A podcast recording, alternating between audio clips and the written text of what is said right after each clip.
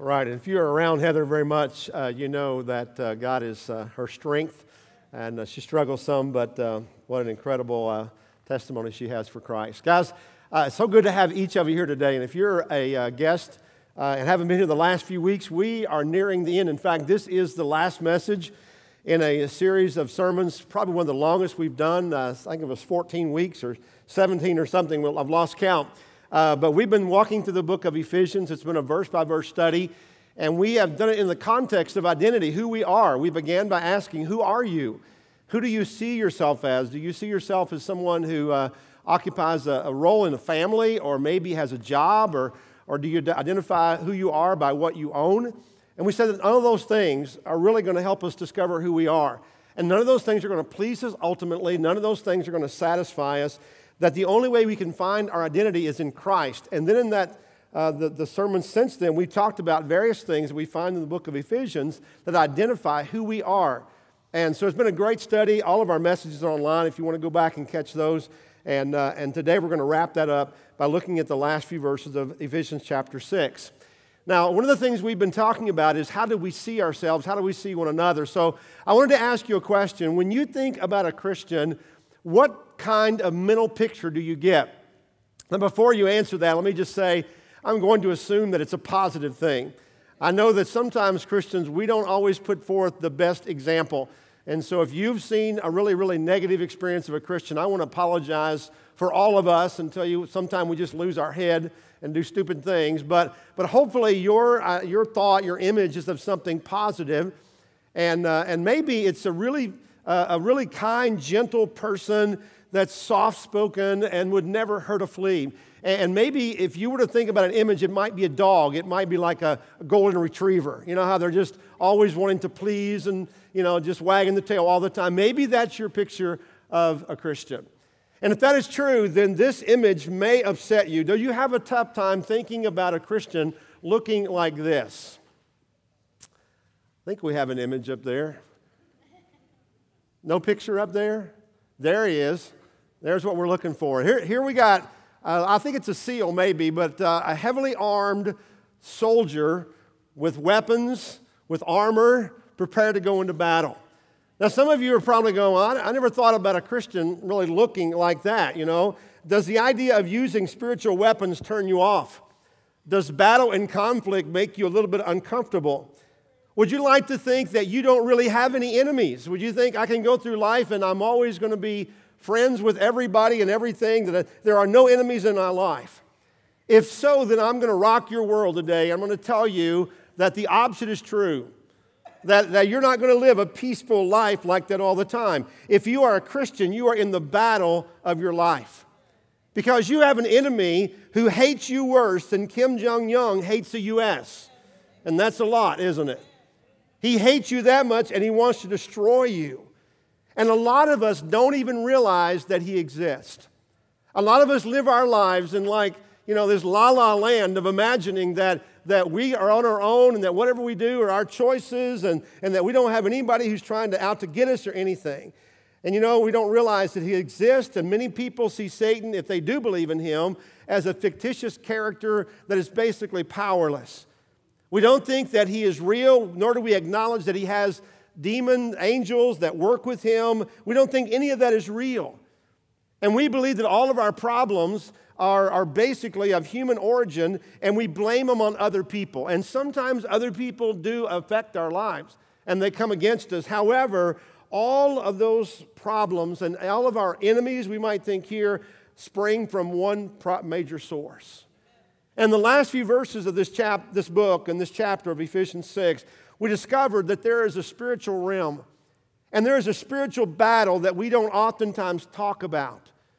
And if sometimes you feel like, you know what, life is tough and life, I feel like I'm in the middle of a war, the reason you feel that is because you're in the middle of a war, because you are on the battlefield and you're going to decide how you're going to respond to that sort of environment. And so here's what Paul writes, and I think it's significant near the end of this book that he writes these words to a church, a group of people he loves. He knows their struggle, their battle. Here's what he writes to them Finally, be strong in the Lord and his mighty power. Put on the full armor of God so that you can take your stand against the devil's schemes. For our struggle is not against flesh and blood, but against the rulers, against the authorities, against the powers of this dark world, and against the spiritual forces of evil in the heavenly realms. Therefore, put on the full armor of God, so that when the day of evil comes, you may be able to stand your ground. And after you have done everything, to stand. Stand firm then, with the belt of truth buckled around your waist with the breastplate of righteousness in place, and with your feet fitted with the readiness that comes from the gospel of peace. In addition to all this, take up the shield of faith with which you can extinguish all the flaming arrows of the evil one. Take the helmet of salvation and the sword of the Spirit, which is the word of God, and pray in the Spirit on all occasions with all kinds of prayers and requests. With this in mind, be alert and always keep on praying for all the Lord's people. Pray also for me that whenever I speak, words may be given me, so that I will fearlessly make known the mystery of the gospel, for which I am an ambassador in chains. Pray that I may declare it fearlessly as I should. So, Paul says here that you are in a battle. Now, when you're in a battle, you need some military advice. You don't need people talking peace. You don't need a guy like me that tells you how to get along with everybody, right? Because you're in a battle and a battle is a setting that you need to know what to do when the enemy comes against you because he's going to come. And so, we, to, to get some military advice, you got to go to somebody who knows the battle. And Paul gives us that. Paul was a great Christian soldier. And so, he's going to give us some advice. And the first thing he tells us when you're in battle, you need to know your enemy. Know your enemy. The famous Chinese military strategist Sun Tzu said, If you know the enemy and you know yourself, you will not fear the result of a hundred battles. If you know yourself but not the enemy, for every victory gained, you will suffer a defeat. If you know neither the enemy nor yourself, you will succumb in every battle. So you need to know who your enemy is. Know, number one, that you have an enemy, be aware of that. And secondly, understand that your enemy doesn't just want to trouble you or, or you know, make you uncomfortable, he wants to destroy you in any number of ways that he can do that. I mean, physically, mentally, emotionally, uh, relationally, spiritually, in every way. Satan is out to destroy you. So never take your enemy lightly. In fact, he says our struggle is not against flesh and blood, which is what we always assume that people are against us. Someone's out to get me, right?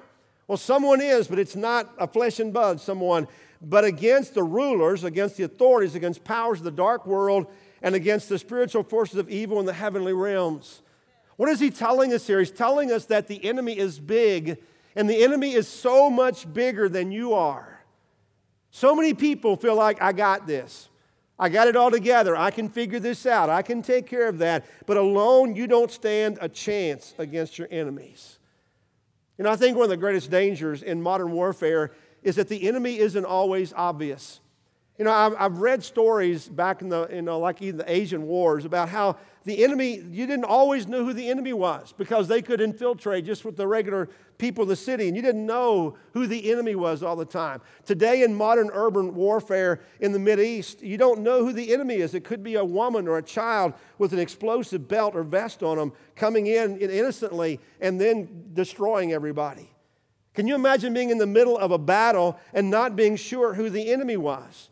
Or, or who was trying to destroy you, how serious they were. The Bible says that Satan is like that, but we can identify him. We don't have to be ignorant of this. We need to know our enemy. Bible tells us that Satan is a powerful angel who many years ago, even before creation, rebelled against God and led thousands of other evil angels to the dark side. They are now his minions, his, uh, his demons. Now, Satan doesn't have the same power as God. We've talked about Satan uh, in the past, but he doesn't have the same power as God. But he knows people, and he knows your weaknesses. He knows what it takes to make you fall, he knows how to tempt you. If we look back at the fall of Satan, the Bible says that his fall came because of pride and independence. And you got to understand that Satan will use those same temptations against you because all of us are prone to be proud and independent and think we don't need God. He tells us, you know what, you got this you're good. He tells you you can be complacent. You don't have to worry about spiritual things. You know, you can have a, a toe, in the, toe in the water. You don't have to get all the way in. But Paul says, you know what? It's not like that.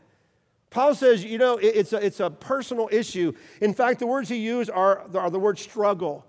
And you know, a struggle is not just two armies trying to figure out how to, uh, how to attack each other. A struggle is hand to hand combat. It is one on one, face to face. Another word the Bible uses is wrestling with Satan. Some of you know what wrestling's all about. It's pretty physical, it's one on one. And when you're wrestling someone, you need to know what their weakness is, and Satan knows your weakness. Not only is it one on one and hand to hand and face to face combat, but Satan is also always taking pot shots at you all the time. He's always trying to find and exploit a weakness that you might have. He's always trying to find an area. Sometimes he'll just lob attacks at you all the time just to see what you might fall for. So, the best way to resist him is to know your enemy and know how he works. And God's word tells us how Satan works that he is a liar and the father of liars. It tells us so much about how he attacks us. So, know your enemy. Number two, know your king.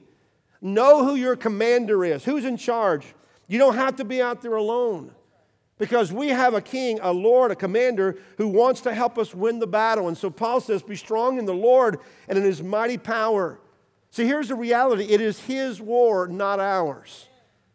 It is his war, it's not our war. We're just, we're the soldier, we're the foot soldiers there. But if we aren't careful, we can become his captives. We can be the captives of Satan. You know, we have to be strong, but our strength is, is not in our own strength, it's in him, in his strength. Now, you may be a really strong person. You may be strong emotionally, physically, you may uh, financially, you know, have, a, you know, have it all. You may even be spiritually strong. But your personal strength will never, ever be enough because you have to rely upon and you have to get your strength from the Lord and from His Holy Spirit. That is the only source of strength. You know, even Jesus Christ, when He was here in the flesh, do you remember the story? Shortly after his baptism, the Holy Spirit had come upon him. The presence of God had been fresh on him. And what does it say? That he was led by the Spirit into the wilderness, led in, out to be tempted. And then it says, in the wilderness, he was full of the Holy Spirit. But do you see what happened there in the wilderness? He was tempted and he resisted. How did he resist? Because the Spirit, the power of the Spirit was strong upon him. And guys, none of us are as strong as Jesus, so we have to have this secret weapon, the Spirit of God. We have to know who our commander and who our power comes from. And then, thirdly, you got to know your weapons. You got to know what your weapons are. Know the enemy, know your king, and know what you had to fight with. And so he says, therefore, put on the full armor of God so that when the day of evil comes, when the temptations come, you'll be able to stand your ground, and after you've done everything, to stand. You will stand. You know what? A soldier, when he goes into battle, he has weapons, thankfully has something to fight with. He, he has, or she as well, uh, they have armor to protect themselves, but they also have weapons to take it to the enemy. Now, they did in that day, obviously, they were different. The picture that we see, and what we're going to talk a little bit about, the, the type of weapons that, that he uses, uh, are kind of like what a Roman soldier might wear. But you can relate those to modern day armor and weapons that our military has today. We can connect them. The analogy is not nearly as, as clear as, as just the point, the spiritual weapons that are out there. See, God has given us spiritual weapons both to protect us and to help us attack and take ground against the enemy. We're not just to defend ourselves, even though that's the most important thing, but we're also to take ground. We'll talk about that here in just a moment. So let's look at some of the weapons that God's given to us. They're really clear here. The first one is the belt of truth. The belt of truth. You know, Jesus said that Satan is a liar and the father of liars. So, what's he going to do? He's going to use this temptation to lie to you and try to mess you up. First of all, he's going to lie to you and say that you don't need Jesus, that you got it all alone. And then he's going to lie to you and make you doubt God's love for you and God's power in your life, and that God has a plan and a will and a desire for your life. He's going to tell you that God doesn't care about you. He's going to tell you that people doesn't, don't care about you. He's going to lie to you about yourself, about your value and your identity. He's going to lie to you about your relationships. He's going to tell you that your wife doesn't matter, your, your husband doesn't matter. He's going to tell you let your kids raise themselves. He's going to tell you that friends don't care about you. He's going to lie about the church. Man, he's good at this, isn't it? That Satan has convinced our world out there that the church is just a bunch of hypocrites that don't care about people. He's going to tell you, if I were him, I'd do the same thing, to be honest with you, because I know the power of the church. I know what God can do through it. So he's going to lie about the church. He's going to lie about the Bible. He's going to tell you the Bible is old fashioned, irrelevant, and outdated, and, and you know, does, not inspired by God. He's going to tell you all those things. And many of us are going to believe those things because a lie is oftentimes hard to spot, because a lie many times may have a little bit of truth in it or because a lie, a temptation may attack us at our own natural weaknesses. So, because of that, we have to know the truth and we have to be able to spot the lies. That's why Jesus said, You will know the truth, and the truth will set you free. So, the truth is found in God's Word. That's where we discover it. That's where we understand it. We, we grow in our knowledge, and we grow in our knowledge of the truth. And so, Paul says, You have to have the truth, and you need to have it firmly wrapped around you.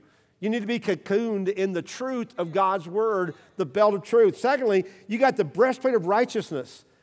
The breastplate of righteousness is a protection that we receive whenever we give our lives to Christ. It's not our own righteousness, it's His righteousness that we wear. And what does the breastplate protect? It protects the heart. The heart, which is the seat of our emotions and, and, our, and our thoughts and everything, and it keeps the lies of Satan from penetrating and destroying us. Don't listen to the devil when he tells you that Jesus isn't enough. Don't listen to him when he, when he says that you don't matter and that you're not important to God. Don't, don't listen when he tells you you're a lousy Christian or that having bad thoughts are, make you a bad person or being tempted it makes you a sinner. It makes you human when you're tempted. 2 Corinthians 10 says, We demolish arguments and every pretension that sets itself up against the knowledge of God. And we take captive every thought to make it obedient to Christ. So we're the ones that are taking captive thoughts, not being taken captive by the temptations that Satan throws at us. Not only does the righteousness of Christ protect us, it also gives us confidence and encouragement to fight the battle. You know, when you send a, a, a, soldier into battle and he is confident of his armor, his protection, he is confident of his weapons, he is much better equipped to defeat the enemy.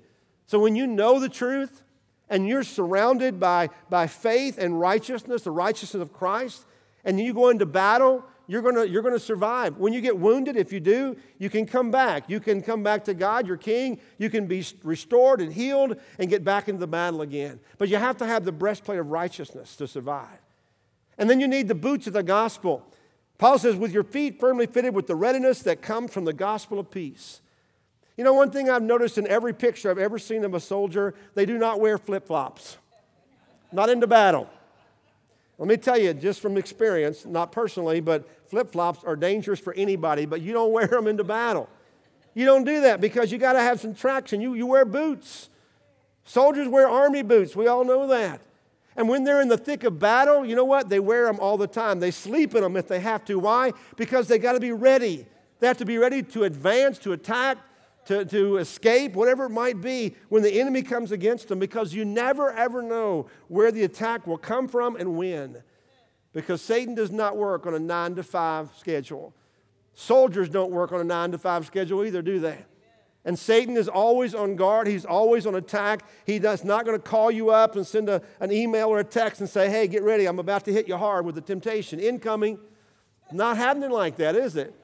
Doesn't happen like that. It comes any moment when you're not prepared. And so the Bible says you got to have, you got to be prepared to go at a moment's notice. You got to have the boots of the gospel. And the gospel is the good news of Jesus. So whenever you're attacked or whenever others are attacked, you need to have the gospel front and, and center and ready to go and ready to, to move and to apply it. Because the battle is real. It is real, and Satan will destroy you any moment. He knows more about you than you know about yourself, to be honest. And He will attack you where you're vulnerable, and He will attack people who, who, who are desperately searching for something. And the gospel is what they need. People are dying every day apart from Jesus and apart from hope. And Satan is, is on the losing side, but he's not yet been destroyed. He still has some, some power, some strength. And he's working to destroy people who will allow him to get into their lives. You see, the battle that started back in heaven many years ago between God and Satan, he threw him out of heaven, but then the battle was taken to the earth, and it still goes on. You're not a part of that. In the garden, Satan tempted Adam and Eve, and he took them captive to sin because they were weak and they fell. But then Jesus came into the battlefield. He started taking out the enemy like a soldier in battle, like a sniper, just taking them out systematically one by one. He fought by opposing sin and hypocrisy, and then he went to the cross to die. And you say, What? I thought he was going to live. I thought he was going to win the battle, but he, he went to die. That may be a strange way to fight, but it was the only way to win. When Jesus went and he died and he came back to life again, it was God's strategy, it was God's plan to overcome sin. The debt for sin was paid, justice was paid for sin.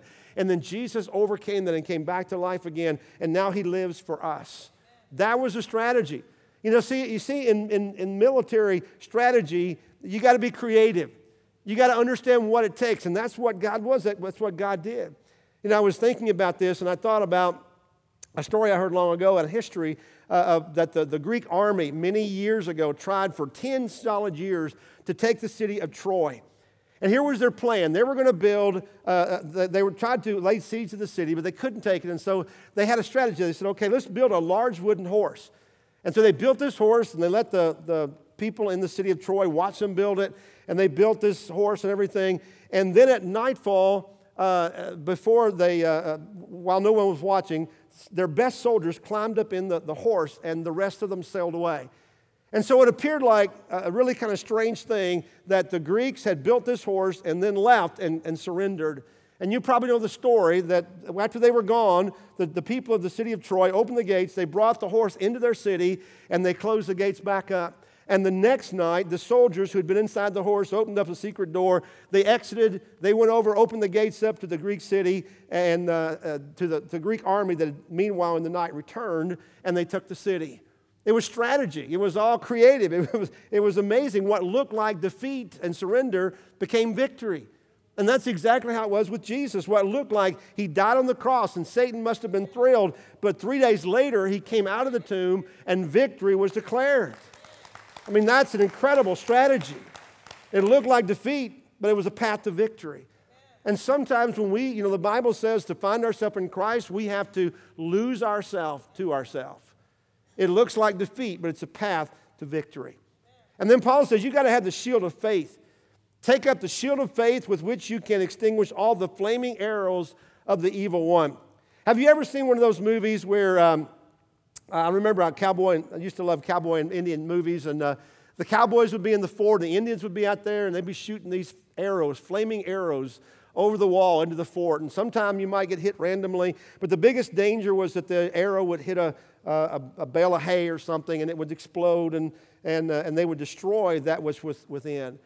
You know, the Bible says that Satan knows us pretty particular and pretty uniquely, but he is also shooting random accusations at us that a lot of us fall prey to accusations of, uh, of you're not good enough, or regret, or haunting you with your past. Revelation chapter 12 says Satan is the accuser of the children of God. So if you've ever felt accused, if you've ever felt shamed, Satan is the one doing that. If people have ever attacked you, Satan is the one doing that. He's throwing the past back at you, trying to drag us down or beat you up with guilt. He's accusing and shaming and attacking. But you know what? In that day, they, the soldier would carry this large shield, and many times it was made out of, out of leather. And they would wet the leather, would soak the leather, leather before the battle. So when the, the flaming arrows would hit it, they would be extinguished. So, um, kind of a neat picture there. And then when, it, when they would attack, they would hold this shield up over their heads to protect themselves from arrows that would come raining down. And you've probably seen the pictures of a whole army that would stand together and they would all put their shields up and create a kind of a, a canopy that would protect them and they would advance under that. It's a beautiful picture of how the church moves together in strength in numbers. And with faith together, we can do all things. A beautiful picture. Paul says you have to have the, field of, uh, the shield of faith. And then he says you need to have the helmet of salvation. Salvation protects your mind and your thinking because you're going to be surrounded by false teaching and lies and half truths and temptations and confusion, and you got to keep your head straight. You got to protect your thinking. Don't become afraid. Remember your king and his orders and just be obedient. Just do what you were told because there is a strategy, there's sense to be made of it because someone's in control. And then the next weapon, I, love this one. This is the sword of the Spirit, which is the Word of God. The ones that we've talked about before, the, these items are, are armor to protect us. But the sword is our best weapon to advance the gospel. You know, when you think about it, the first spiritual battle was over the Word of God. God said to Adam and Eve, Don't do this. Don't eat of the tree of knowledge of good and evil. And they disobeyed him, and it led to the sin filled world that we live in today. And so when you stop feeding on the Word of God, you are starting to surrender. When you stop reading your Bible, it's your first act of surrender. When you stop going to church and hearing the Bible taught, it, it's surrender. When you stop going to your group, and you, uh, it's surrender. When you stop repenting, it's surrendering. And if you think about in, in someone's life as they move away from God, every point of distance that they take from God is an act of surrender until at some point you're going to be taken captive when you get away from the strength, which is the Word of God. But on the other hand, if you, when you read your Bible, you open your Bible in the morning to read, it is an act of preparing for war. Whenever you go to church and share with other believers and hear the Word of God, you're preparing for war. When you go to your group, it's for war. Now, some of you are going, well, you know, I don't, I'm kind of a lover, I'm, I'm not a fighter. I don't like conflict, you know, I just don't want to be, and I don't want to be in a battle. Can I just be neutral? I neutral? You know what happens to people who are neutral? They get overtaken and made captive, right? You can't be neutral in this war. It's impossible. You're going to have to pick a side. No choice is a choice. You know, the Bible tells us that we, in many ways, are born into captivity. It's not that we're born with the sin necessarily, but we're born with a sin nature. And we are slave in our natural state, we are slaves to sin. And we are born again in Christ. That's our new birth. And when we have been born again by the Word, by the gospel of Christ, once we know the Word, we need to be prepared and keep our sword in our hand and in our heart. Because the sword will be what helps us not only defend ourselves, but to take ground for our King. And there's one other weapon that doesn't sound like a weapon, but it is prayer. Prayer is a powerful weapon. One of the most important things in battle is to stay in communication with your commander, with your king. And when we do that by praying to God through Christ in the Spirit, the Bible teaches us that we have an advocate with the Father, that, that Jesus Christ is our mediator, and He has taken our prayers to the Father. And so we pray in the Spirit through Jesus Christ. So, as Christians, we have this incredible advantage. We have this secret weapon I mentioned earlier. We have the Holy Spirit who is in us as a gift from God when we give our life to Christ. And when, as long as we have the Spirit of God in our, in our lives and we're connecting in His Word and with His people and, and studying, growing, we have communication. But whenever we stop hearing from God by not reading the Bible or our message sermons and we stop talking to God, we get out of communication with Him and we get disconnected from Him. As long as we're connected to the Holy Spirit, we'll be led and guided, but, but without that, we're on our own. You know, I, have never been in the military, but I can imagine one of a soldier's greatest fears is to be cut off from the rest of the army, to be cut off from, uh, you know, other soldiers, to be cut off from the commander. I, I, believe the guy that carries the radio is a pretty important person because, you know, not only can you tell the need that you have, but you can call in some help when you need it. And so we all need that kind of communication, that sort of contact, because we can't do it alone. We got to have help. And the way that we get that is by calling out in prayer. So it's a powerful thing, calling down the power of God into our lives. You know, one of the things that we've been doing for the last few weeks, a few of us, we want to invite everyone, is on Saturday mornings, uh, the first and third Saturday morning from 9 to 10. We try to keep it about an hour, but several of us will just get together and pray. And I want to tell you, it's a powerful experience. If God has, has made you a prayer, and if you want to grow in your prayer life, we'd love to have you come and share with us. Or if you want to be prayed for, and you got a need in your life, you show up, and we promise we'll do that because we believe in the power of prayer and what God can do. It's an amazing weapon, most powerful weapon that's in our disposal. And then one other thing that we have, and it's, uh, um, you probably caught it a few times we read through it. It's the word, it's advice. Here's what you do you stand. You stand. You know, sometimes we feel like, you know, I, I don't think I'm making any progress. Well, if you can't make progress at a moment, just stand. Just stand firm where you are. Uh, four times in just a couple verses, Paul says, Stand against, stand your ground, stand, stand firm. You have to stand at your post no matter what. No desertion, no wavering, no retreat. Guys, I want to tell you, wherever you are right now, God is, is, is calling you and He wants you to stand. He wants you to stand for your marriage. God wants you to stand for your family. He wants you to stand up in your job. He wants you, and we need you to stand in your church. He wants you to stand in the group of people that He's called you to serve and, and to grow with. And I want to encourage you this is the call, this is the lesson that I believe we can wrap up this entire book this morning by saying God wants us to be faithful and persevere and stand in our walk with Him. And this morning, if you're here and you're a Christian, I want to challenge you to stand firm. Stand in battle and stand in the good times too. You're not always under the gun. There are times of break. God knows you need some breaks every now and then. And when you get those breaks, you still have to stand firm and prepare for the battle that is to come. Be faithful. And this morning, if you're here and you're not yet a Christian, I would love to talk to you about that relationship and how to take your first step on your journey toward Jesus Christ. We would love to invite you to join the army, the army that one day will stand in the presence of our Lord and be rewarded and hear, Well done, good and faithful servant and soldier in the army. Because I promise you, in the end, victory will come. We're going to wrap up our time together this morning right here by, um, by having a time of sharing in communion. And I, I think this is one of the ways that we stand. You know, Jesus said when he gave these two simple elements to his disciples, he said, When you take these, you do this in remembrance of me, and do this until I come back. And so, one of the ways that we remember Jesus and his love for us is by, on a weekly basis in our church, we take a few moments every Sunday and we take the, the Lord's Supper, a piece of bread and a cup of juice that remind us of the body of Christ that was broken and the blood of Christ that was poured out for us. And it's our way of not only proclaiming his death, but celebrating and being grateful to him. So if you're a believer, we invite you to share with us in doing that. And our tradition is to take uh, as it passes, and then for a few moments, our own meditation.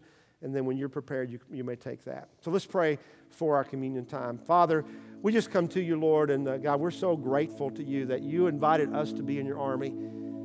God, uh, we want to be faithful soldiers. We want to be commended. We want to, we want to survive. We want to be victorious. We want to be rewarded. God, because you are faithful, we know that all of those things come at the end of our lives, the end of time. But God, they only come because of one, the, the most amazing soldier who ever walked this earth was Jesus, who who willingly and courageously walked up to face death and died for us. Your word says that greater love has no one than this. He would lay down his life for a friend. God, thank you that Jesus laid his life down for us. As we celebrate this incredible gift, this sacrifice, God, draw us to you. I ask in Christ's name.